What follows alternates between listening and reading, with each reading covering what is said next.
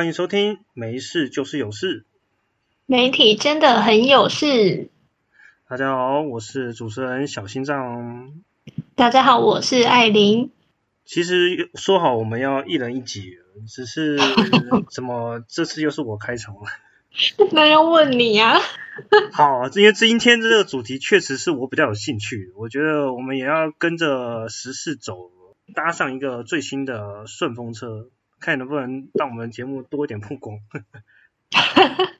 不是，哎，我上一次我记得我们两个也有在讨论说，就是增加曝光度的事情。可是我觉得好像用 YouTube 比较有办法去增加曝光度。哎，如果只是像我们录录 Podcast，感觉就是没有什么其他的方式，感觉就是多多分享。感觉就是只有可能对。某些议题有兴趣的听众，他们可能才会特别去选择某一些议题来听。那你如果可能本身不是很喜欢，比如说不喜欢听新闻时事类的，他可能就一辈子也不会点进我们的这一个频道里面。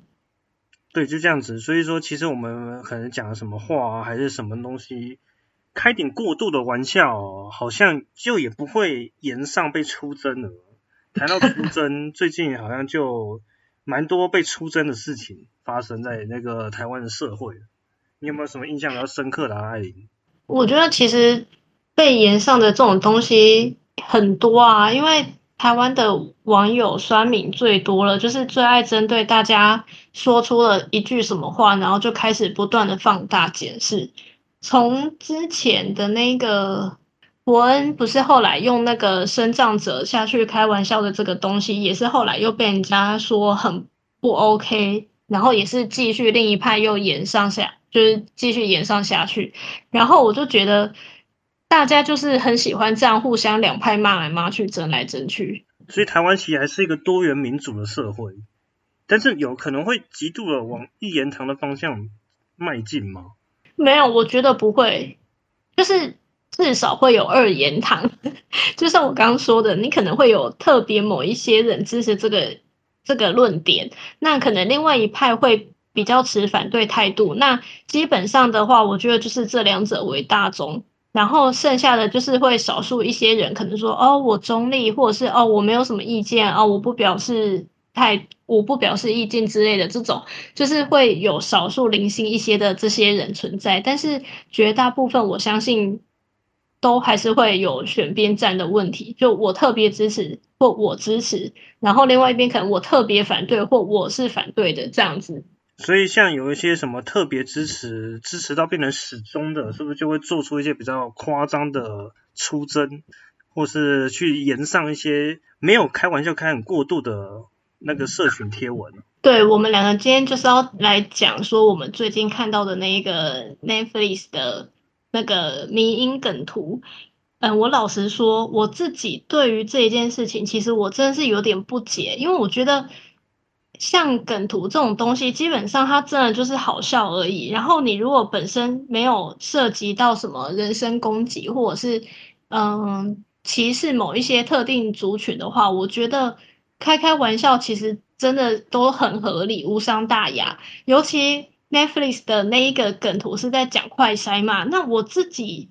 嗯，我直接说，就是像我这么台派的人，我也会觉得说，嗯，这一次政府在准备快筛，其实速度慢很多，所以我会觉得该骂就是要骂，他们有做不好的地方，就是可以提出来大家讨论啊，大家讲，就是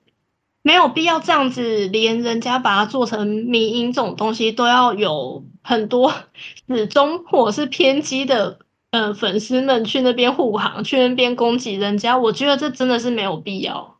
嗯，他们不不会觉得他们在护航，他们觉得他们在讲的是事实，他们讲的才是对的。因为你知道，快筛虽然有排队嘛，但是其实也有一些快筛是不用排队啊。然后很多人就说，就是有已经有可以买得到不用排队的快筛，你在排什么呢？你怎么可以去开这种玩笑呢？你怎么可以对疫情开玩笑呢？然后呢，就会觉得你们他们讲在造谣啊，所以 Netflix 才会被骂的这么惨。哎，不是，我跟你说，这种东西就是你今天就跟之前的口罩一样啊，你口罩之前在实名制刚出来的时候，我们去药局买可以买到一片五块的口罩，大家当然都是会去药局排队。比起你后来就是会有出现一些那种特殊色或者是比较花俏可爱图样，就是图案的那一种，呃，特别的口罩是那种比较贵的嘛。那大家如果是可以选择情况之下，我当然是要去。我就算要排队，我也想要去药局买那种一般宿舍的口罩，一片才五块，然后我就是一次可以买个十片那种，我就觉得这样很合理、很划算啊。那我如果还要就是，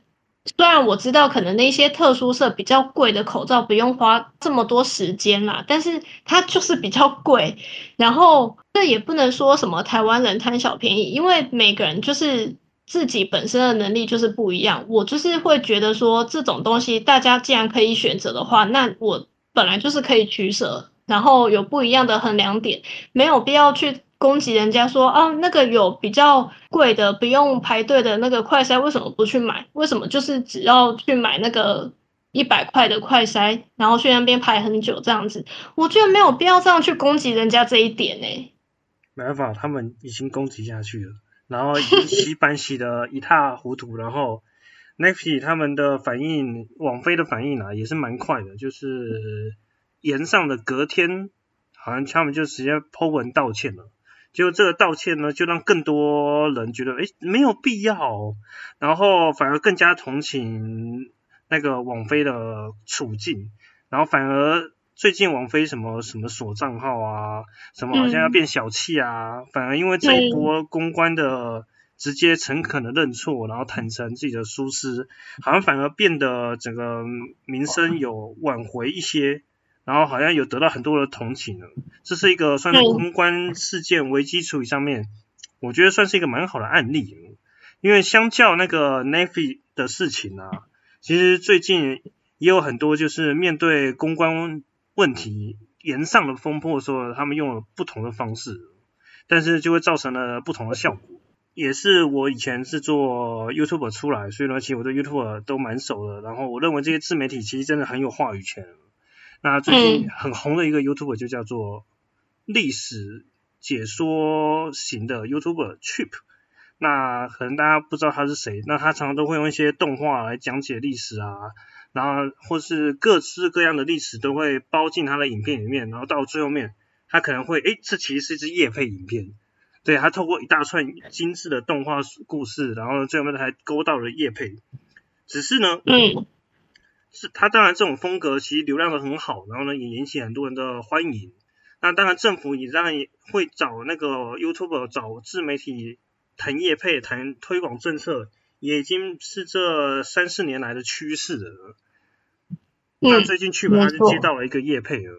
是来自于那个台北市政府交通局要推广那个机车安全的业配。只是呢，他们在来回那个沟通的过程中呢，除了那个不尊重 Trip 这个创作者他的创作的本质，然后甚至呢。他是要讲机车安全，却有一些歧视机车的行为，说什么按照规定那个什么机车必须礼让大车和那个小客车，这种东西就让 Chip 这个他他说他骑机车大概有十几年的经验了，他真的是看不下去，他就拍片抨击那个台北市政府交通局和。公关公司接洽造成的一些问题，产生了一些不尊重创作者以及不尊重机车族的一些行为和观念。结果没想到，那个交通局在他的影片发出过大概两个小时之后，马上发文说，从来都没有说什么那个要讲说按规定那个机车必须礼让大型车以及礼让其他车辆。那其实这些都是没有的事情。那他们。是绝对会遵那个什么会保护机车主的安全的，其实可能会有一些小小误会，没想到却造成了更大的延上，就认为政府在撇清责任，然后呢就在甩锅，把它甩锅给公那个公中间当桥梁的公关公司，那公关公司呢好像也不能说什么，因为如果你揭露了业主的底，你好像其他生意就不用做了，但是呢整个网民是不买单的，然后听说这个。Chip 有 take 那个台北市议员王世坚的，结果王世坚的助理就整理一下说，好，我下次咨询会做这件事情，所以我们就可以期待他会发生什么事情。但是这就是另外一个 会延上的无比的公关灾难了。哎呦，就是很显然，就是北市府官价值比较大啦，就觉得自己出钱的人，啊、我可能就是比较厉害，花钱的是大爷，然后再加上他觉得我是台北市政府，可能会有自我优越感比较高的一个情情况出现，我是这样觉得啦，所以他们会觉得说。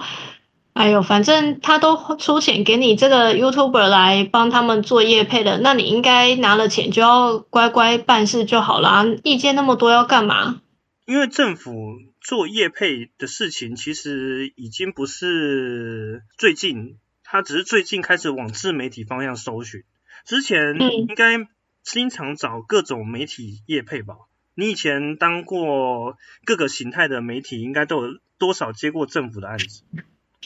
当然有喽，可是我觉得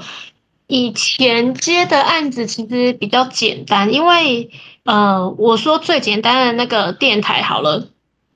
因为电台的话，其实基本上嗯、宣传的管道就是只有声音嘛，所以通常我们的广告内容都会偏向说帮政府宣传他们举办的活动。所以像这种就是比较无伤大雅的，就可能是哪一个县市政府，他可能举办了什么什么文化季、什么什么节，然后这一种大型活动的东西，可能就会下一些广告，然后让我们帮他们宣传。那这个因为真的相较之下单纯很多，然后也不太会有什么争议出现，所以我觉得这个都算很好处理，不会有像 Trip 这一次的那种涉及到呃汽机车的行车安全啊，甚至是交通法规的一些层面。我觉得我们以前的涉猎范围是真的相对单纯很多。真的，你在做媒体业配的时候，没有碰过什么媒体想要这样子做，但是政府不买单，要你东改西改，然后觉得很头痛的情况吗？哎，我跟你说，我觉得那其实是跟下预算的单位会有关系耶，因为嗯，可能是我到目前为止碰过的窗口都是好人，就是 没什么特殊要求，我真的是这样觉得，就是不会有像台北市政府这一次他们这么呃毛比较多的状况。我们以前很好很好操作，诶，就是他们只要下一个预算跟我们说要宣传重点嘛，那我们可能就是写个简单的讲稿给他们看，他们通常都也不太想要理我们写什么东西，他们其实也不会说真的是非常认真仔细的去。嗯，看我们写了什么，他们顶多就是看了一下，然后就会很快速的跟我们说，哦，好啊，这样就可以了，就这样，就窗口真的都是非常的随和，所以我也不知道为什么这一次的台北市政府可以把事情搞成这样。嗯，我觉得有一个有趣的点就是，其实我有感受到媒体平台基本上把这就所谓的客户文啊，或是政府案啊，其实就当成我就是媒体平台，我就照实的宣传就好了，我不会有很多创意的想法，然后不会有什么想要隐藏这个案子的本身，然后用我创作者自己擅长自己的个性去表现出来。那这是嗯可能他们会觉得，为什么不乖乖的？你是在帮政府做事情，你应该好歹应该要以政府为主角吧？怎么又为你你为主角呢？因为其实创作者就是这样子的，自媒体就是这样子的特性，大家才会喜欢，嗯，就是自媒体有个性。对，我觉得这也是差异很大的一个部分，因为像我说的，我以前做电台，或甚至是后来到新闻业，可能我们主要宣传的手法千篇一律就是这样子。可是因为自媒体不一样，网红他们可以拍影片，所以影片的内容它要呈现出什么样的方式，或者是他要写出怎么样不一样的剧情，或者是他要用什么嗯、特别的模式来拍都可以。所以他的创作方式其实相较之下真的多元蛮多的，也有可能是因为这样子才会就是跟业主之间会比较经常出现摩擦的情况啦，我觉得。嗯，是有这种可能性。不过呢，其实新闻媒体接受政府业配也有一段蛮长的时间了嘛。那其实 Chip 这件事情爆发之后呢，其实蛮多的网络媒体啊，都会为了要跟那个网络风向，总是在最第一时间要跟上嘛，才有流量嘛。我蛮多媒体全部都有做这样子的报道。比较让我意外的事情就是小心脏和艾琳我们的前公司是这 好像比较特别一点，就是照理说好像他们应该会很喜欢这个新闻的，只是呢好像在报道上面呢比较保守，比较小小的典故而已哦。就是因为人家是我们的干爹啊，所以我们不可以讲话。对，你看，即使到网络媒体。真的，媒体就是必须听从那个给钱的力量哦。即使甚至意识形态有一些强烈的吻合，你还是必须放下。这好像也就真的是媒体业比较不自由，然后自媒体比较自由的一个地方。对，你不觉得其实这是一个很讽刺的现象吗？就是大家都说，嗯，要有新闻自由，然后你看从。嗯，很多个国家到香港那一次，大家都在争取新闻自由，但结果你看，台湾号称有绝对的新闻自由，结果我们的媒体竟然还是跟着业主在走。如果今天曾经给我们下过广告，或者是正在下广告这些业主，在外面发生了什么奇怪的事情，或者是有争议的事情，我们也是不敢。讲话太大声，甚至有的都会默默带过而已。你不觉得这很好笑吗？哪里来的新闻自由？没有嘛，这就是那个资本主义的社会你，都要当资本主义的走狗这样。对啊，我光看到这一次的事情，我都觉得天哪，这也太讽刺了吧！这到底是哪来的新闻自由啊？嗯，不过。其实我们自己以前在媒体的从业的经验啊，应该多少都有碰到那种，哎呀，糟糕，干爹威力发挥了，然后我们的新闻的写作上面被受限了。你有没有讲讲看你自己曾经碰过，觉得，哎，真的是很奇怪，怎么会就这样子不能出呢的事情？唉，我跟你说，我我之前最让我傻眼，就是我觉得明明就只是一件小事，就是我曾经写过，我直接点名就是世新大学，他们那一天就是很奇怪，不知道为什么，他们好像说要增建。那个学校操场旁边的侧门要改建，然后要规划停车格。结果呢，他们竟然是把停车格给画到学生跑步的操场上面，你就会看到那个画面很很滑稽，就是操场的红色跑道上面竟然会出现机车停车格，然后就被他们校内的那个学生的那个那算学生自办的那个报纸吧，就是。嗯，把它拍下来，然后自己写成一篇报道出来，然后后续就有几家媒体就是有跟进报道。那我也是，我也有去跟那些学生联络，然后要了一些照片之类的东西，然后跟着做成一篇新闻。结果我那一篇新闻早上就直接出了，好像十点多出的，然后到中午的时候，我们主管那个时候的主管就来跟我说要下架，因为呢。那个世新那边呢，有来跟学校的高层说话。那因为世新呢，之前也是我们的业主下过很多的广告，所以呢，就说呢，看能不能把这篇文章下架，就不要出这样。结果我那篇新闻就真的这样被撤掉，我真的傻眼哎！我想说，这么这已经算是很无聊琐碎的一个小事件而已，这样子也可以被压新闻，你不觉得很？很荒谬吗？新闻媒体就是准则就在于广告主啊，其实简单来讲就是这样。我自己个人以前的经验就是，品牌操作上面讲说这个应该不会有问题吧？啊，有问题，你不要写品牌的不好，即使它好像跟台湾没有什么太好的关联，但是好像意识形态甚至也没有那么的爱台，你不写，它还是广告主。你干嘛去写广告主的负面新闻？拿掉，拿掉。唉，我只是那一次是让我真的是印象蛮深刻的。我只是觉得，呃，因为又不是说这一家今天下了以后就会一直下。那如果以后他跑掉，你还是一样，他的东西都不能写吗？怎么可能？你不觉得这样很夸张吗？可能媒体的包袱就是这么重吧。不像自媒体，他可能要养的团队比较小。所以说可能得罪了一个，但是可以像很多人都在笑说啊，我就是一直骂中国啊，然后就有台派的观众了。就像馆长什么一开始就是那个两岸要当好朋友啊，然后刚开始被中国的厂商或是打压，或是参加什么活动被打压之后，他就开始狂骂，然后呢就慢慢的变成了台派，然后就有台派的金钱进来了，好像这样就可以养活所谓的自媒体了。但是媒体好像不太能，好像很少有那种特别在乎某些价值，然后不而去得罪厂商的媒体，媒体好像不敢这样子做。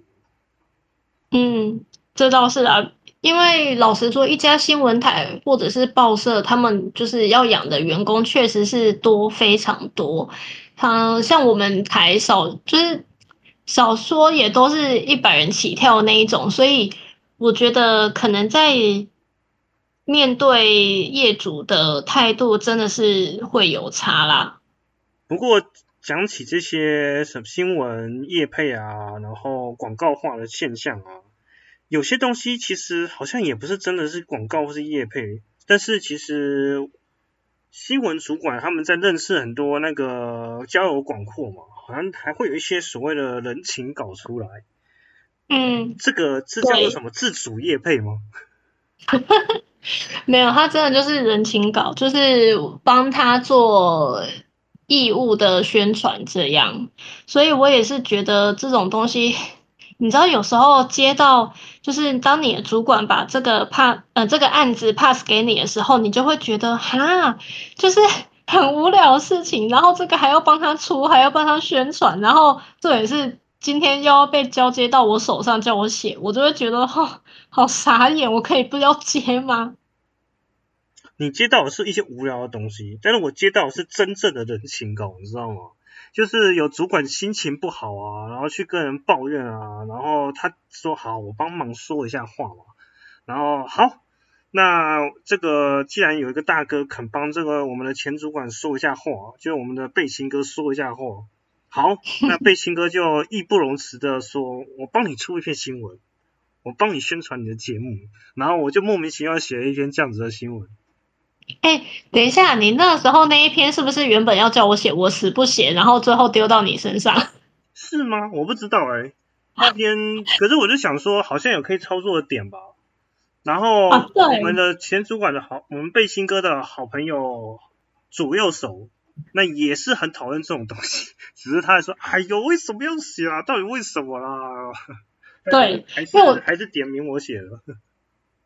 对，因为我记得那一次很好笑，就是我跟另外那一个同事，我们两个就是死不写那一篇人情稿，因为我跟你说，这个人情稿最讨厌的地方呢，就是嗯，可能他要做人情的那个对象跟我们家我们哎，我们这一台的调性可能完全相反，或者是说他要做人情的那个对象，可能本身形象也没有说很好，所以其实。我们要接到帮他写人情稿的这个 case 的时候呢，就会觉得哈，我们写这个出去一定被骂啊，所以你知道我们当下其实都会很不想写，完全不想要做这一件事情，然后那一天就是这样推来推去，结果后来就推到你身上。哦，还好啦，反正那时候刚刚想到一个梗，我就把它包进去了。反正大家也可以写一写骂一骂也是 OK 的。不过我觉得我们两个的经验好像也都还好，比较。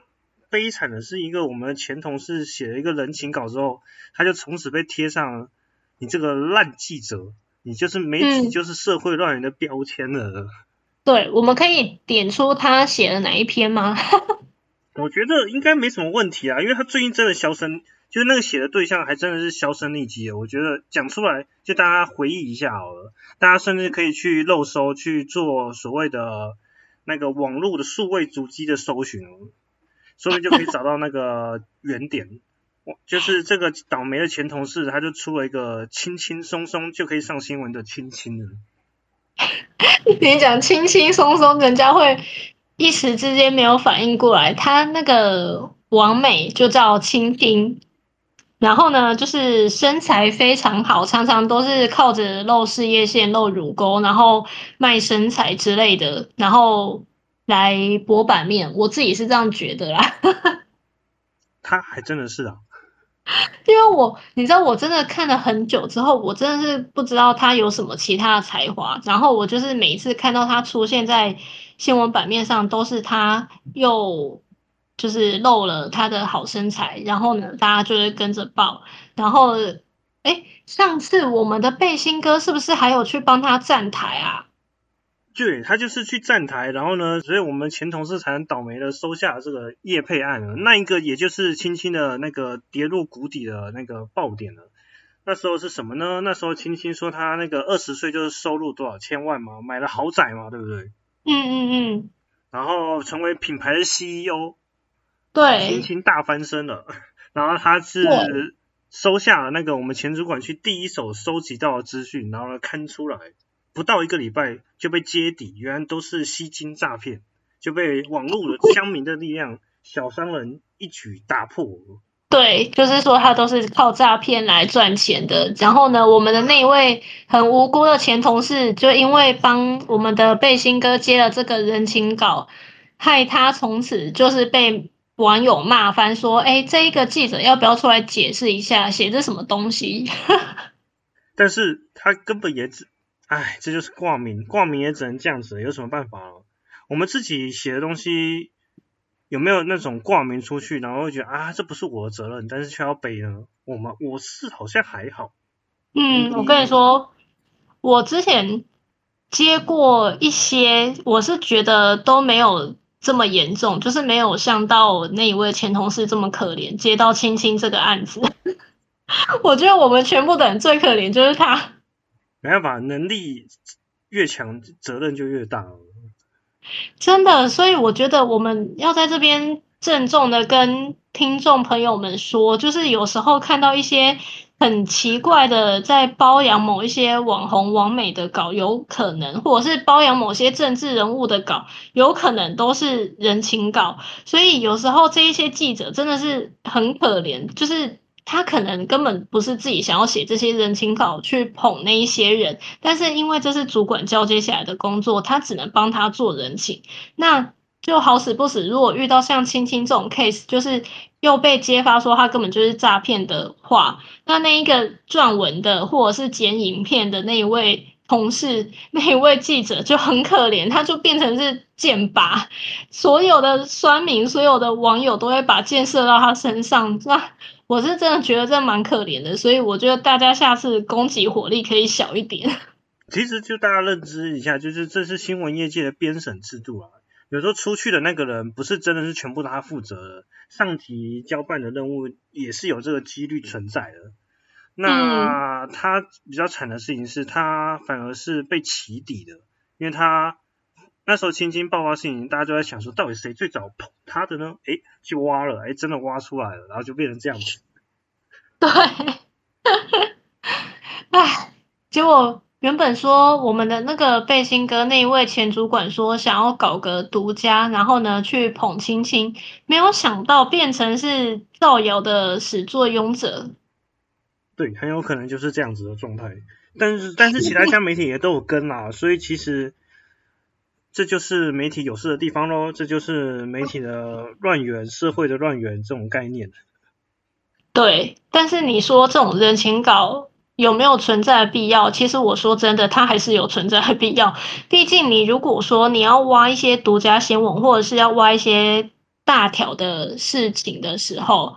你没有去跟对方多做这一些沟通，多做一下人情的话，其实老实说，你要挖新闻真的很难挖。